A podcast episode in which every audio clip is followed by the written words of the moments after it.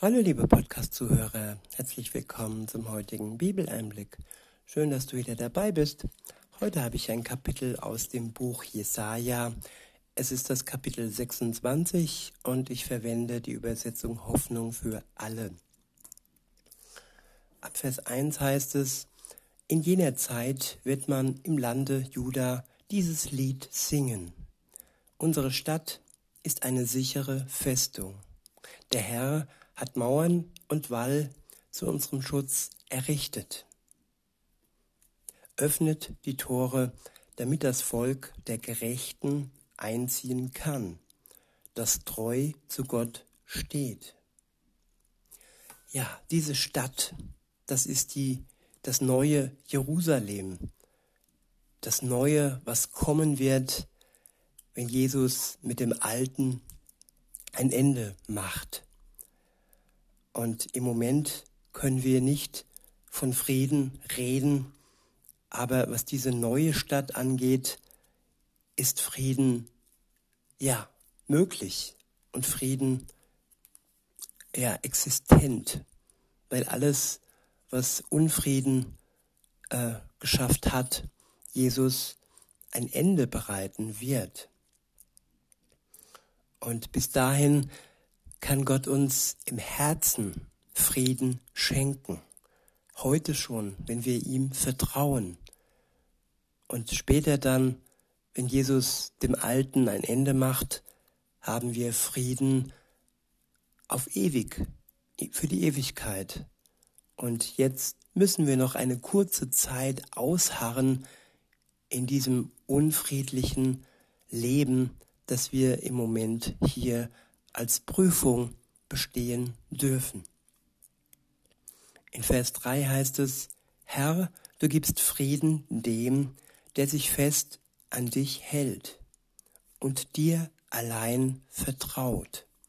Ich wiederhole, Herr, du gibst Frieden dem, der sich fest an dich hält und dir allein vertraut. Das ist eine Zusage, das ist ein Versprechen, liebe Zuhörerin, lieber Zuhörer, der Friede Gottes. Er ist für dich da, wenn du ihm vertraust. Und wenn du dich nicht von der Welt in diesen Unfrieden hineinziehen lässt, der im Moment herrscht. Und Frieden im Herzen ist mehr wert als Frieden oder ein äußerlicher Frieden, der erkauft ist mit Dingen, die dich berauben, zum Beispiel deiner Gesundheit oder deines Geldes. Frieden im Herzen ist un, ja, unverkäuflich, er ist unbezahlbar. Nur schenken kann man diesen Frieden dir, wenn du ihn annimmst und wenn du alleine auf Gott vertraust.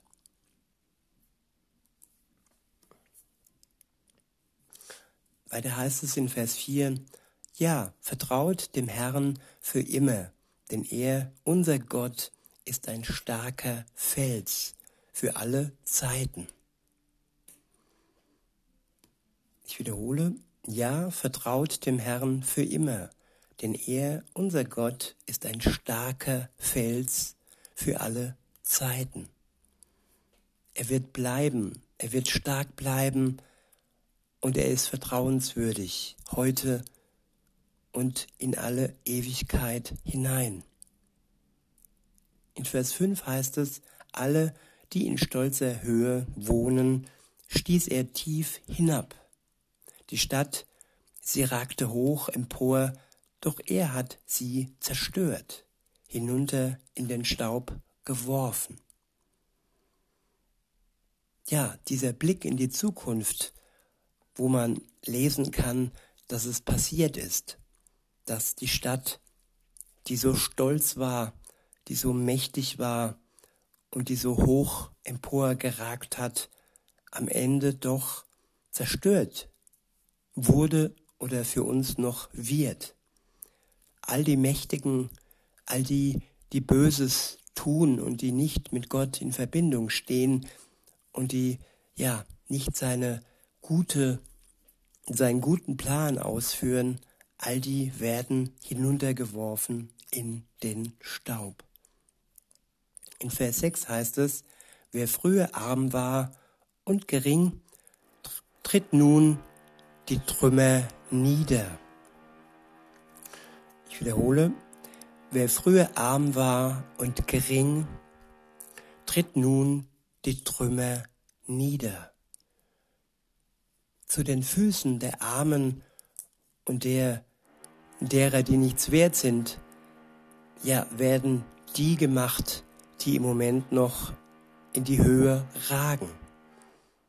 Die Unwerten werden die Trümmer begehen, die entstanden sind, weil Gott es zertrümmert hat. Der nächste Abschnitt ist überschrieben mit ein Gebet. In Vers 7 heißt es, Herr, wer deinen Willen tut, den führst du auf geraden Weg. Du machst seinen Lebensweg eben. Ich wiederhole, Herr, wer deinen Willen tut, den führst du auf geradem Weg. Du machst seinen Lebensweg eben. Ja, wenn wir Gottes Willen tun, dann führt er uns auf einem geraden Weg und er beseitigt alles, was uneben ist und was uns im Weg steht. Er ist mit uns und er wird uns schützen bis dahin, wo wir dann von Jesus empfangen werden, wo er uns dann ja begrüßt und ins ewige Paradies ja empfängt. In Vers 8 heißt es, ja, Herr, wir hoffen auf dich, auch wenn du uns strafst. Ich wiederhole, ja, Herr, wir hoffen auf dich, auch wenn du uns strafst. Strafe in Gottes Sinn, im Sinne Gottes, ist nichts Schlechtes. Strafe ist manchmal wie eine rote Ampel, die uns zeigt, ja, bis hierhin und nicht weiter. Es zeigt uns auf, dass etwas schiefgelaufen ist im Leben, in unserem Leben und dass wir durch Jesus neu anfangen können. Er vergibt uns gerne und die Strafe, die uns dann trifft, die dient nur dazu, dass wir heilen können, dass wir den alten Weg verlassen das, was passiert ist, das Schuldhafte loslassen, es bereuen und uns von ihm auf einen neuen, guten Weg ähm, führen lassen. In Vers 8 heißt es, Ja Herr, wir hoffen auf dich, auch wenn du uns strafst. Wir sehen uns nach, wir sehnen uns nach dir. Wie könnten wir dich je vergessen? Bei Nacht sind meine Gedanken bei dir, voller Sehnsucht suche ich dich. Wenn du die Erde richtest, lernen die Menschen, was Gerechtigkeit bedeutet. Doch wenn du die Gottlosen begnadigst, begreifen sie nicht, was Recht ist. Selbst dort, wo man dein Recht achtet, halten sie am Bösen fest und haben keine Ehrfurcht vor dir, dem höchsten Gott. Ich wiederhole Vers 10. Doch wenn du die Gottlosen begnadigst, begreifen sie nicht, was Recht ist. Selbst dort, wo man dein Recht achtet, halten sie am Bösen fest und haben keine Ehrfurcht vor dir, dem höchsten Gott. Ja, man kann einerseits Gottes Recht achten, zum Beispiel du sollst nicht töten oder du sollst nicht stehlen, aber auf der anderen Seite kann man trotzdem am Bösen festhalten, an dem, wo wir ja verblendet sind, benebelt sind. Und insofern ist es wichtig, dass wir Gott vertrauen, und dass er uns wirklich die Augen öffnen kann für das Böse in unserem Leben und dass wir am Ende ja die Ehrfurcht zu ihm zurückgewinnen. Er möchte ganzheitlich, dass wir ganz ihm vertrauen und nicht nur bestimmte Gebote befolgen und vertrauen, sondern ihm als ja, als den, der er ist, als den liebenden Gott, als den gnädigen Gott und als der, der die Gottlosen begnadigt. Und wer begnadigt wird von ihm, der darf sich wirklich dankbar schätzen.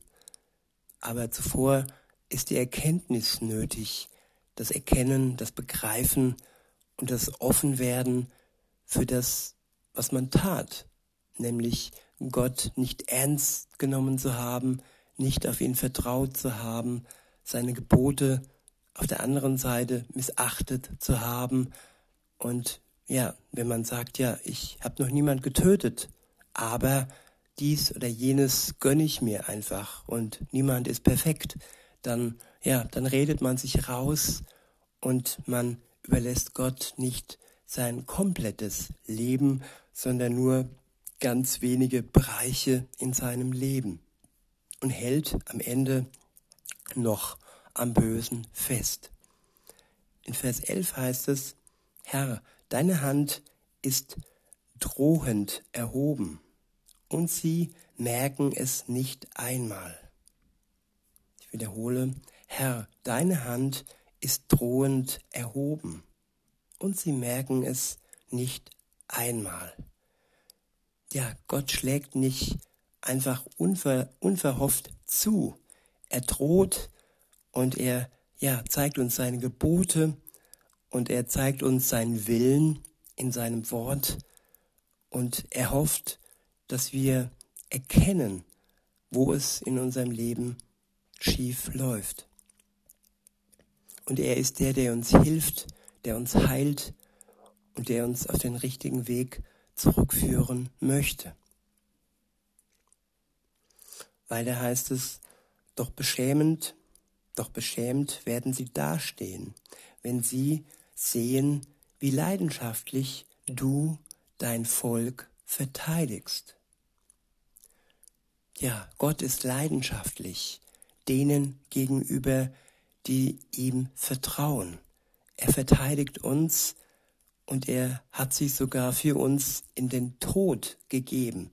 Er gab sein Leben, gab sein Blut für die, die es nötig haben, weil sie ohne ihn und ohne dieses Opfer ja nicht in die Nähe Gottes kommen könnten.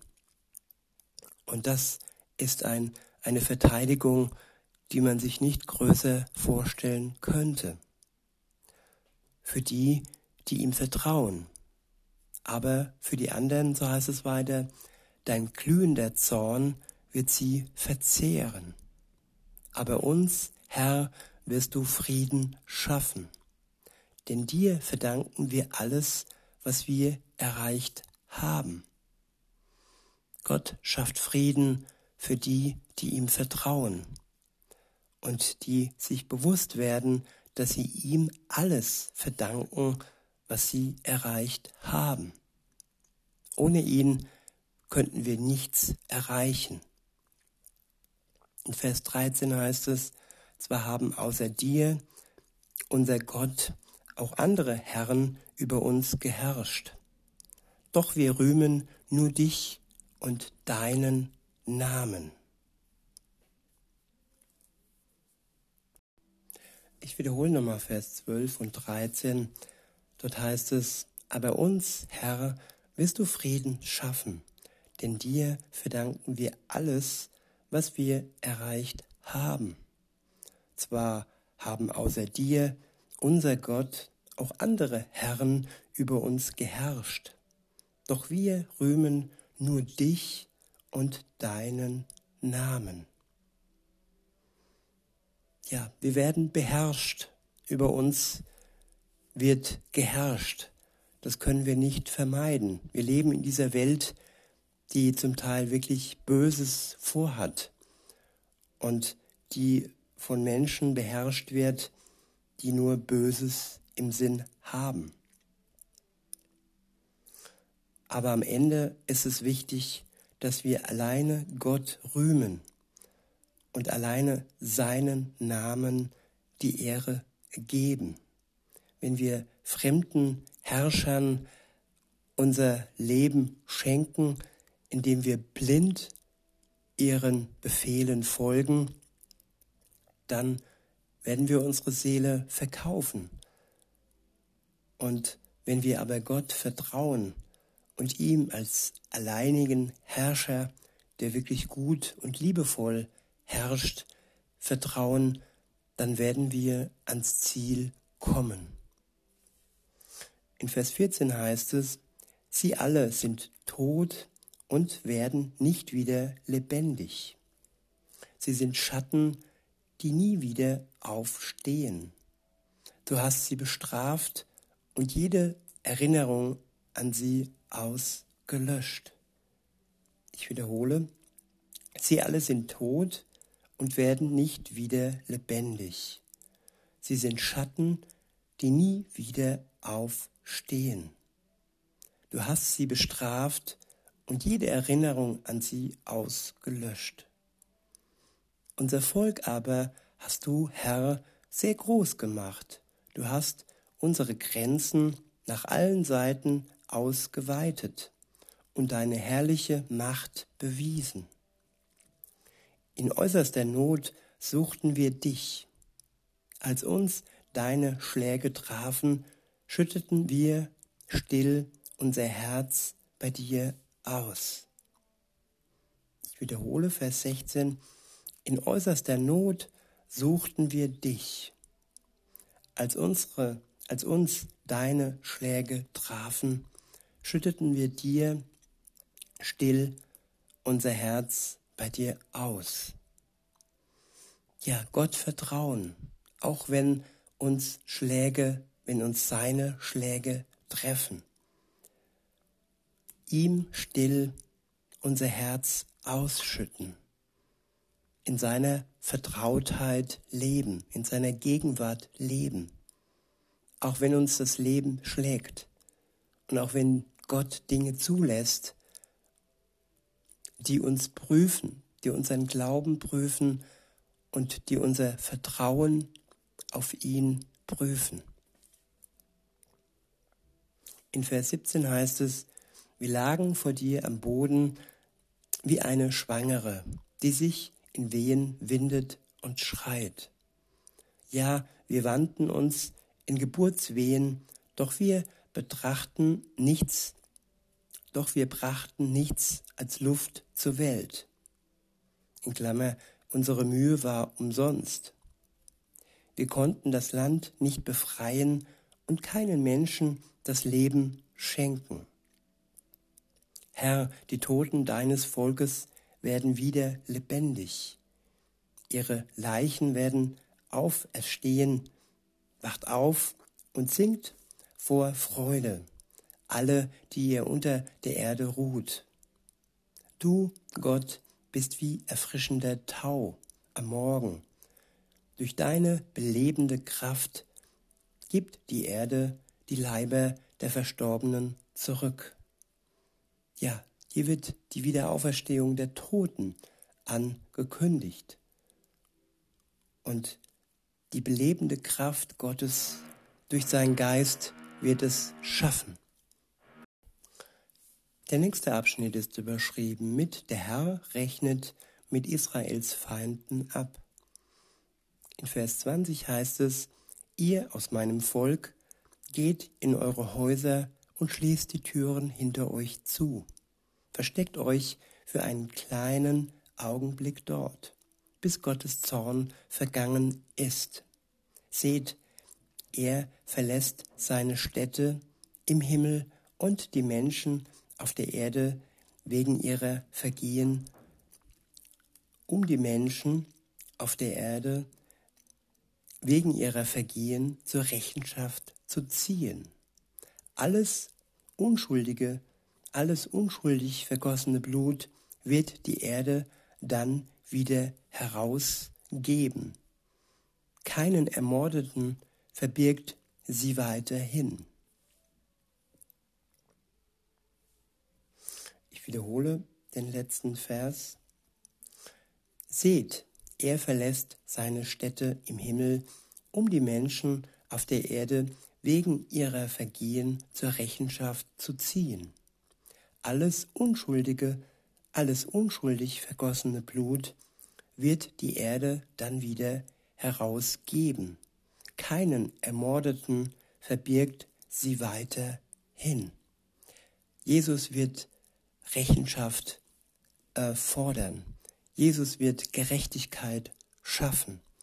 Und kein vergossenes Blut, kein unschuldig vergossenes Blut wird verborgen bleiben. Alles wird ans Licht kommen.